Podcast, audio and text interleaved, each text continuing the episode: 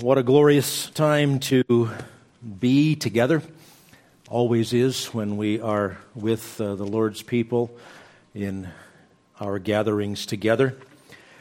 When an unexpected and unwanted bug visited me last weekend, I really missed being here uh, with you. Uh, I was also truly rejoicing for having Scott Basolo in our midst and as we were sharing Jude and I threw in the towel Saturday afternoon, he said, Well, I'm almost done. I can finish up and I'll just do part seven and you can come back and do part six. So uh, thank you, Scott. And then he was rewarded with COVID 19. Scott, uh, we miss you and uh, please, please get well. We look forward to having you uh, back with us. Well, since I couldn't be here with you last Lord's Day, um, Marcia and I watched the live stream of the service. And if you've had a chance to do that, you know what a bittersweet experience it is. It's really sweet to be able to look in and say, ah, yeah, that's, that's home. That's where I belong. And, but it's really bitter at the same time to, to not be here in person. Well, we um, uh, got ready for church, which means moved from one chair to another. And uh, for over an hour before our live stream began, out of curiosity, I did something that I can almost never do. I watched on television parts of many Sunday morning broadcasts of church services and other so called Christian programs. Uh, I wasn't thinking about it when I did that. It was purely curiosity. And then I realized that was like intensive review for the book on apostasy. Uh, there was not one of any of the maybe 10 programs that I happened to sample that I could ever recommend that you watch. Um, there are some, there, there are a few, but when we read in Jude that certain persons have crept in unnoticed, we know we're reading about Jude's time, um, you know, after the tail end of the apostolic era in the first century. And if Jude were to send us an update today, I think he would say they've crept in unnoticed and they love to use television and the internet. Uh, what a relief when we finally got to watch the service of Heritage Bible Church and hear someone open God's Word and uh, expound upon it. Now, as you know, it, it wasn't our plan for me to preach the final installment of our series on Jude, but that's how it worked out. So even though you've heard the marvelous end of this book, so enriching and encouraging and convicting and uplifting all at once, um, we're going to fill in the missing piece today, officially verses 17 through 20. And with that in mind, and especially since it worked out that I get to do the, the wrap up to this seven part series, I want to take the wide angle view of the book of Jude. So I'm going to give you an outline that covers the entire book. And I'm just, oh, I almost giggle at my first point here that I got a chance to say this in public. Verses 1 through 16 is about the creepy ones. And then starting in verse 17, but you, beloved. And again in verse 20, but you, beloved. Now, you know, Jude told us why he wrote this letter. It's in verse 3. Beloved, while I was making every effort to write to you about our common salvation, I felt the necessity to write to you, appealing that you contend earnestly for the faith which was once for all handed down to the saints. Now, typically, uh, we say that Jude started out to write on one subject and he changed subjects. He was going to write a sweet little letter about our, our common salvation, but he changed the subject entirely. Well, the text does say that something changed uh, along the way, but on further review, I don't think Jude switched topics because he did write about our common salvation. He said right in the first verse, he's writing to those who are the called, beloved of, in God the Father, and kept for Jesus Christ.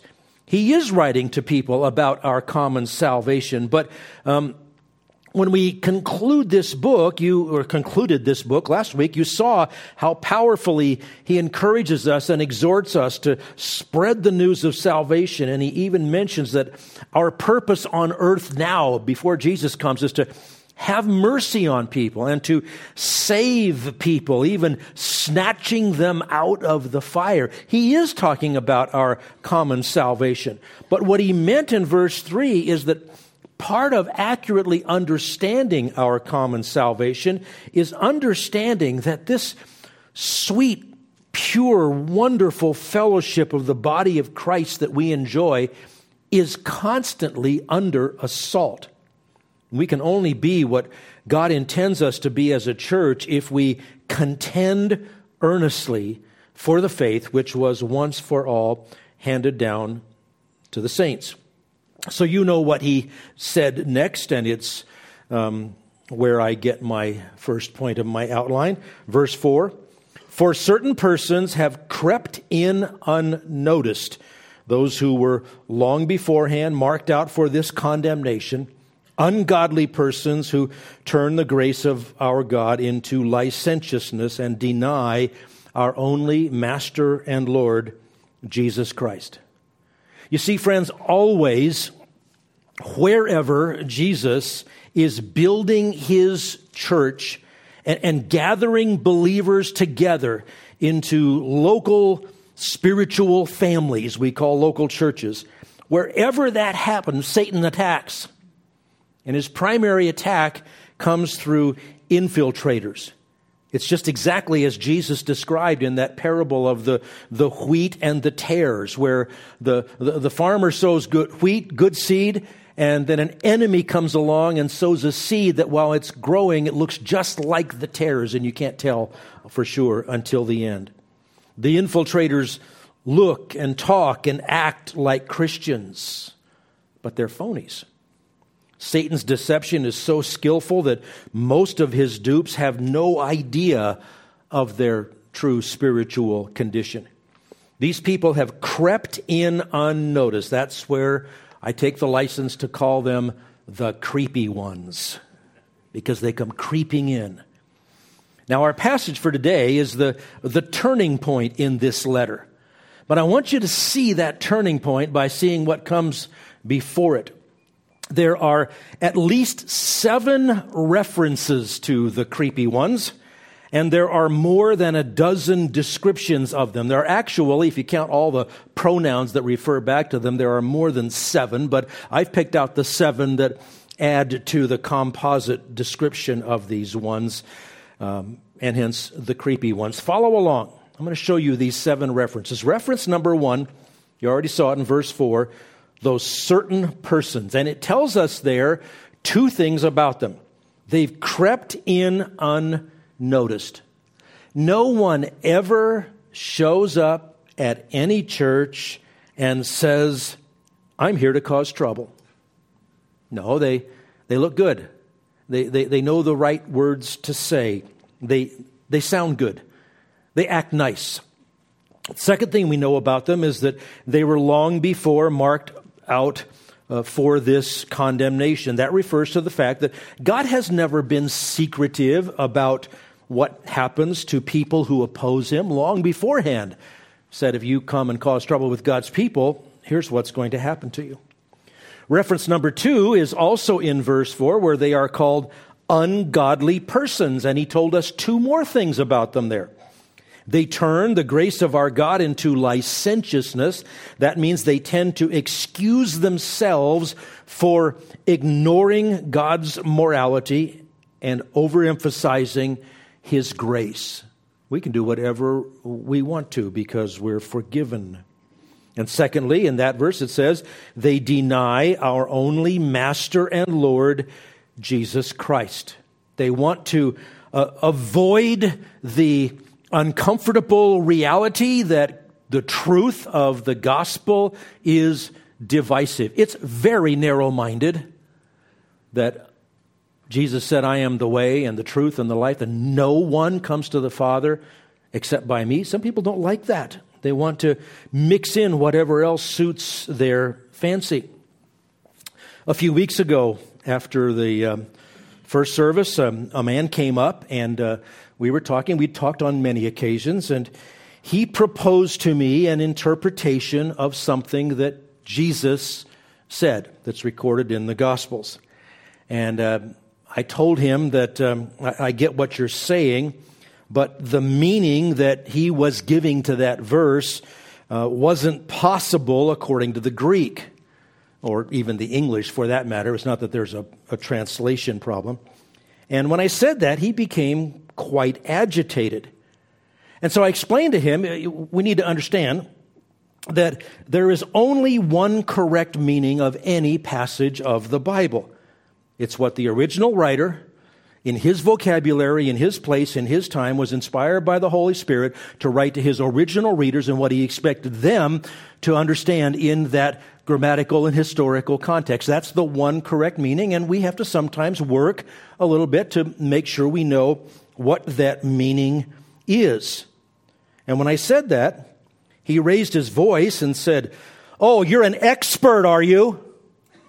About that loud.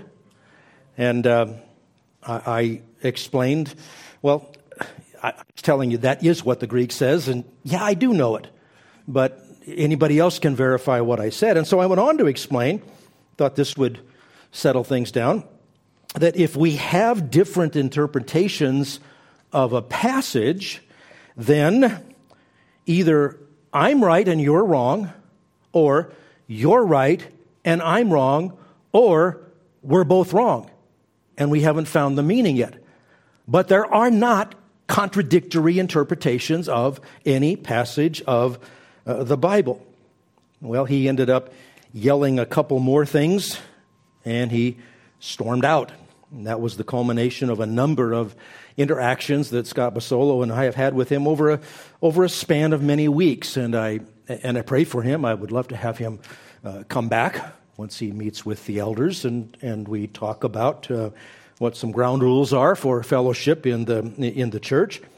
But what offended that man and what infuriated that otherwise quite friendly man was the idea that there is one specific and understandable faith. There's one set of doctrines which is once for all handed down to the saints.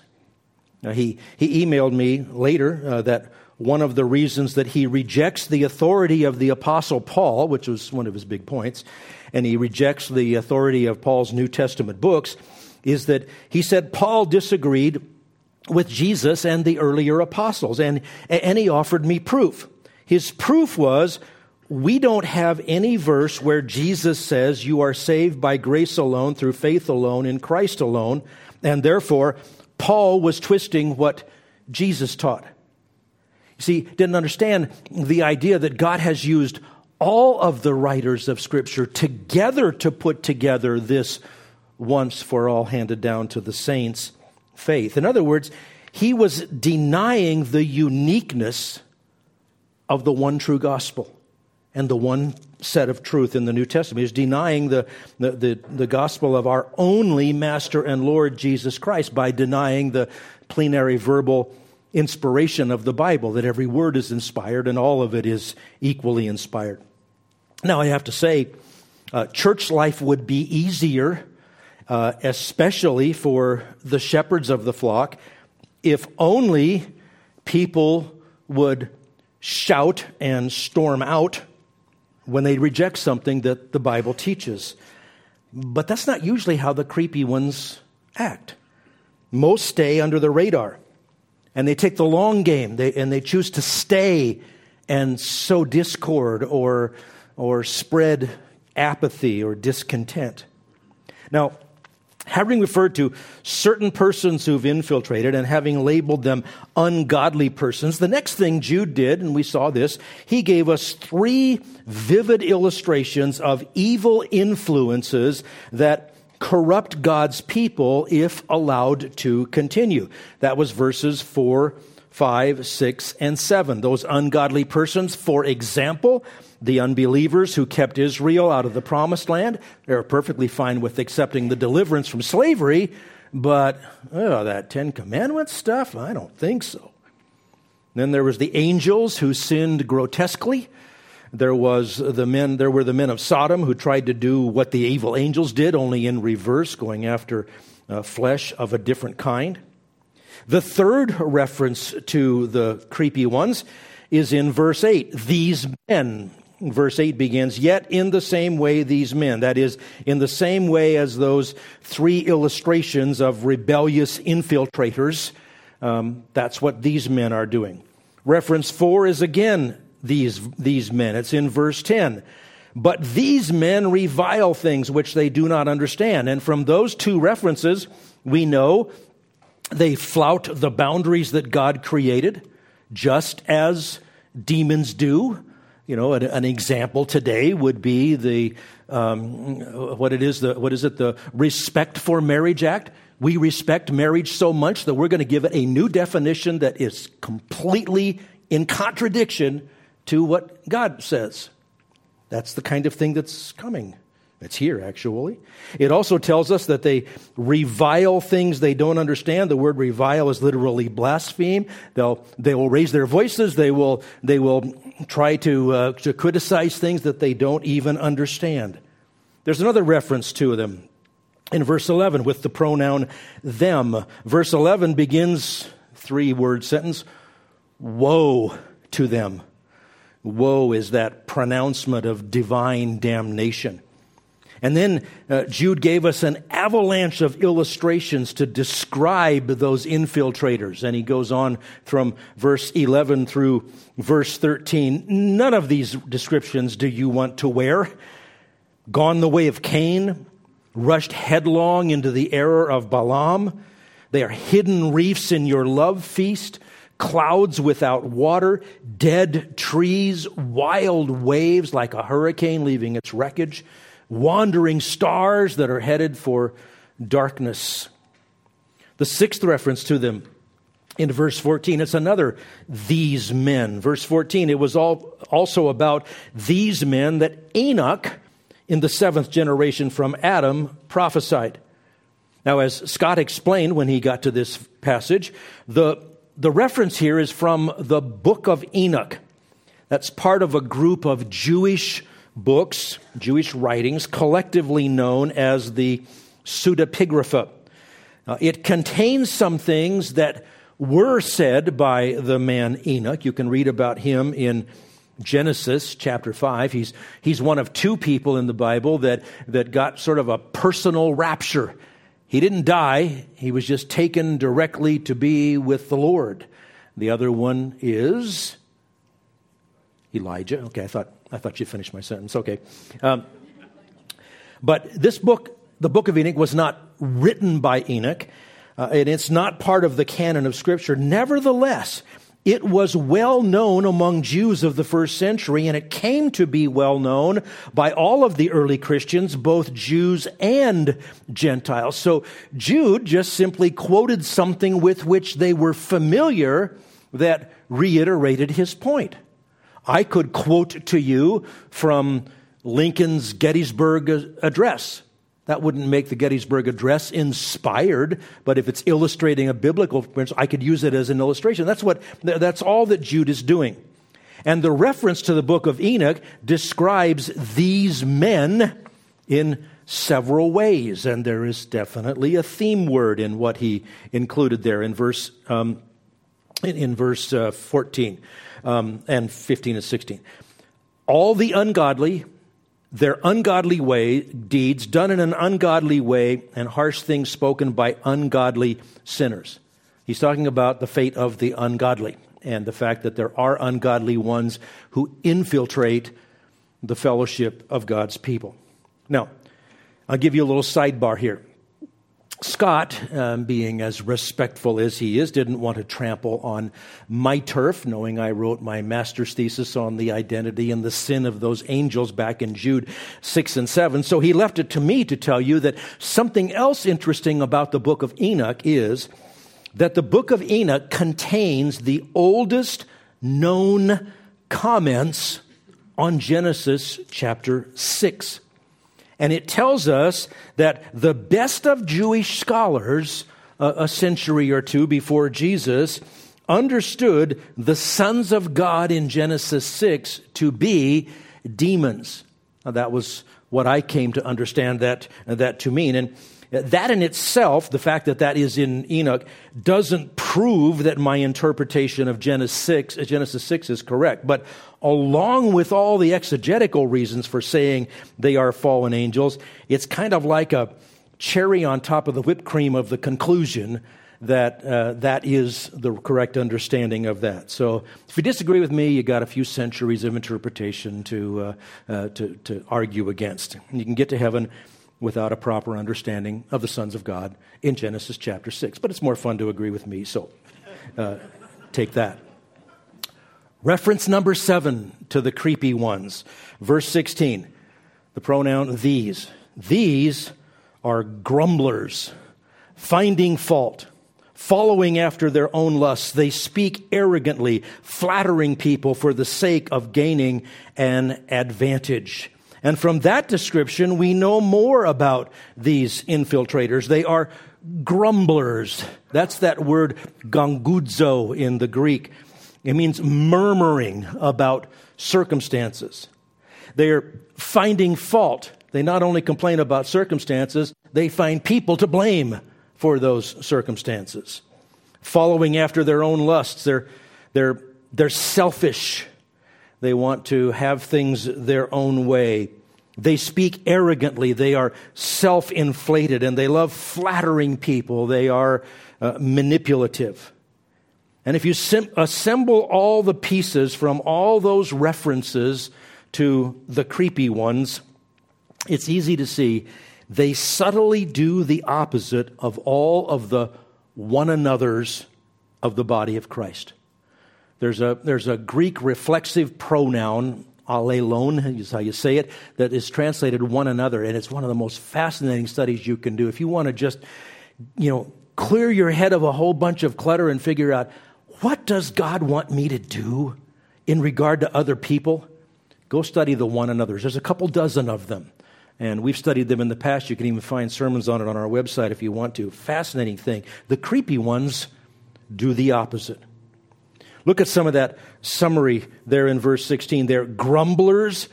That refers to the, the quiet discontent with things in the church. It's the same word that's used over in uh, Philippians chapter 2 verse 14, do all things without grumbling or disputing. There grumbling describes the quiet behind the scenes complaining, the whispering, the mumbling, the, the sour expression. And then uh, disputing refers to open criticism and attack like Korah and his cohorts did to Moses and Aaron that Jude referred to earlier. Finding fault describes the person who is not at all interested in finding a solution to a problem, but always interested in blaming it on someone who complains against God for his will. That's an, a word not used very often in the New Testament. I, we, we found a use of it in a, it came from a, a description of a character in a Greek play. And this character was described in the play this way you're satisfied by nothing that befalls you. You complain at everything. You don't want what you've got. You long for what you haven't got. In winter, you wish it were summer, and in summer, that it were winter. You are like the sick folk, hard to please, and the one who complains about his lot in life. So, what is Jude's point in all of this? Don't play games with God and his people. Uh, flattering people there and uh, speaking arrogantly and following after their own lust. That is a perfect description of much of what is done in churches these days, designed to make people feel good.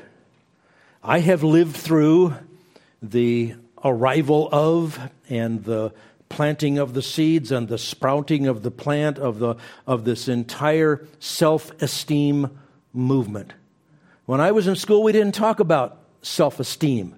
Uh, that, was, that, was, that was never a subject.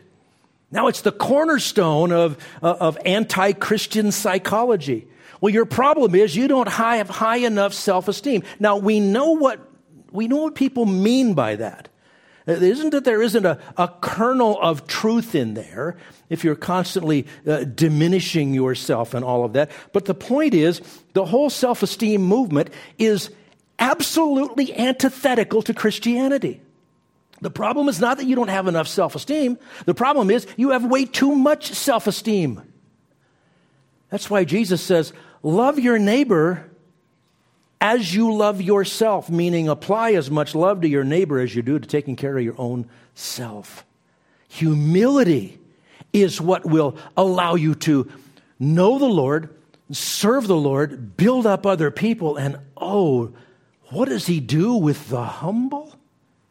He exalts them. You want to build your self esteem? Head for the bottom of the heap and start lifting up other people. You understand? That's antithetical to Christianity to speak arrogantly, to manipulate people. What, what does 2 Timothy chapter 4 say? And, uh, preach the word, be ready in season and out of season, reprove, rebuke, exhort with great patience and instruction, because the days will come when people want to have their ears tickled. They will accumulate for themselves teachers who tell them what they want to hear. Now, it wasn't on Sunday morning last week, but since I was last with you, I, I, I also listened to a rather in depth uh, exploration of what, um, what, what Joel Osteen preaches. And it was, it was appalling, absolutely appalling. It, it, and it was, it was all excerpts from interviews that he's done. When somebody like uh, Larry King or somebody else would say, so, so what is your position on same sex marriage? And he always begins his answer the same way. Well, I don't know. That's always what he says. You can't know the Bible and not know God's design for the human race.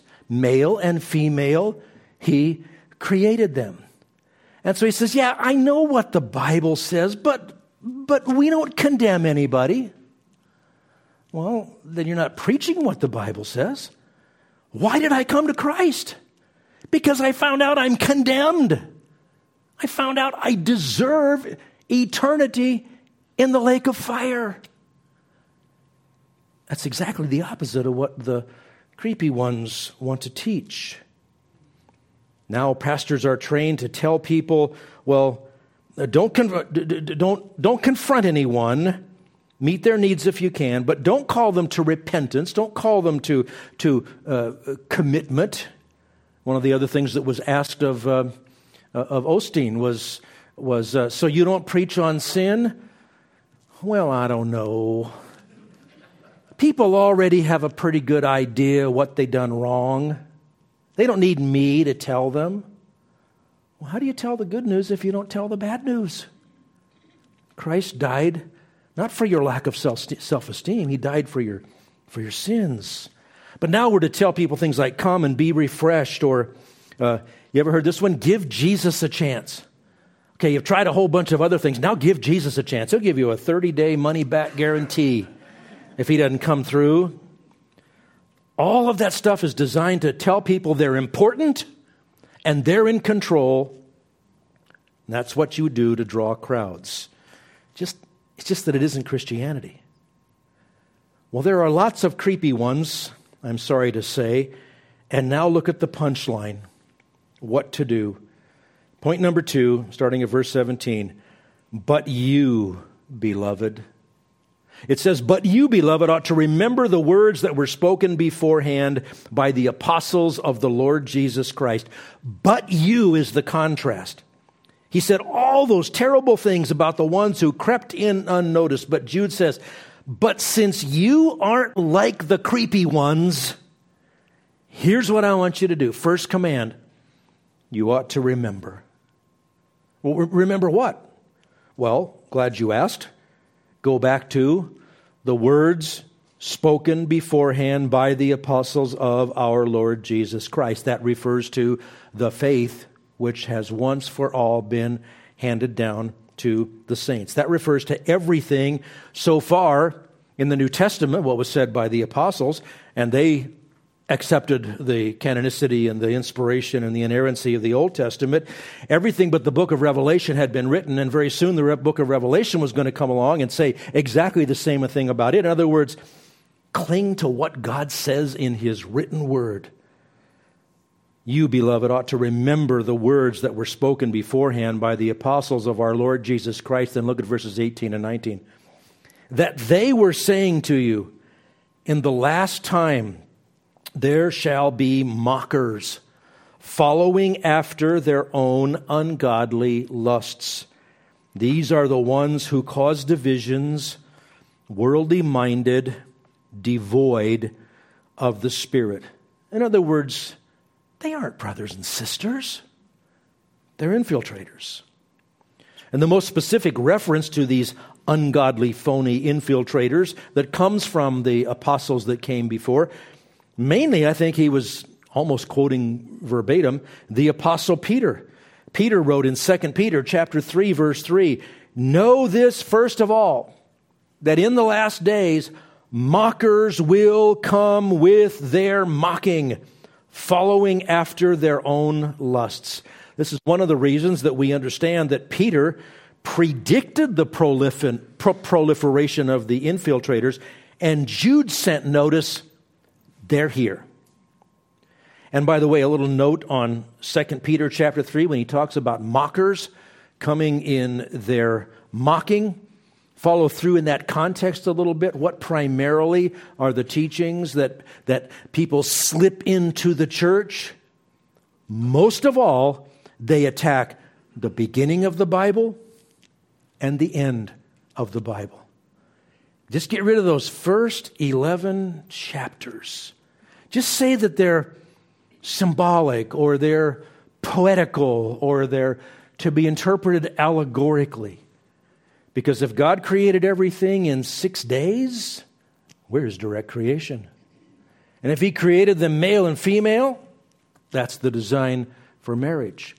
And if Adam and Eve, our federal heads, fell, then we all fell in Adam and Eve.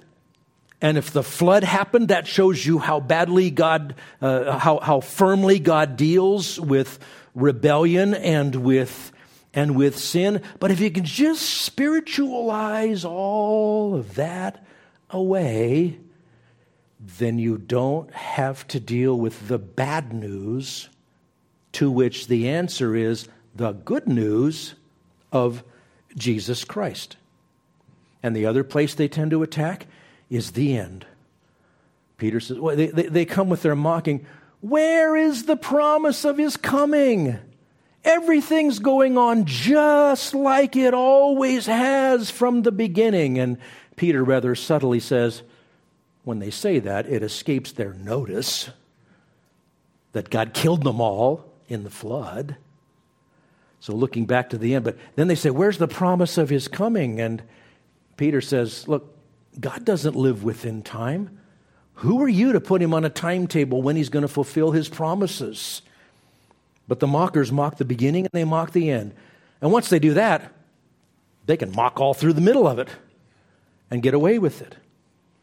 So, um, it's interesting also to notice that in that same context, that Jude has said, refer uh, remember what was said before by the prophets. And back in 2 Peter's context, 2 Peter chapter 3, verses 16 and 16, he connected the dots between the mockers to come and the words of Paul.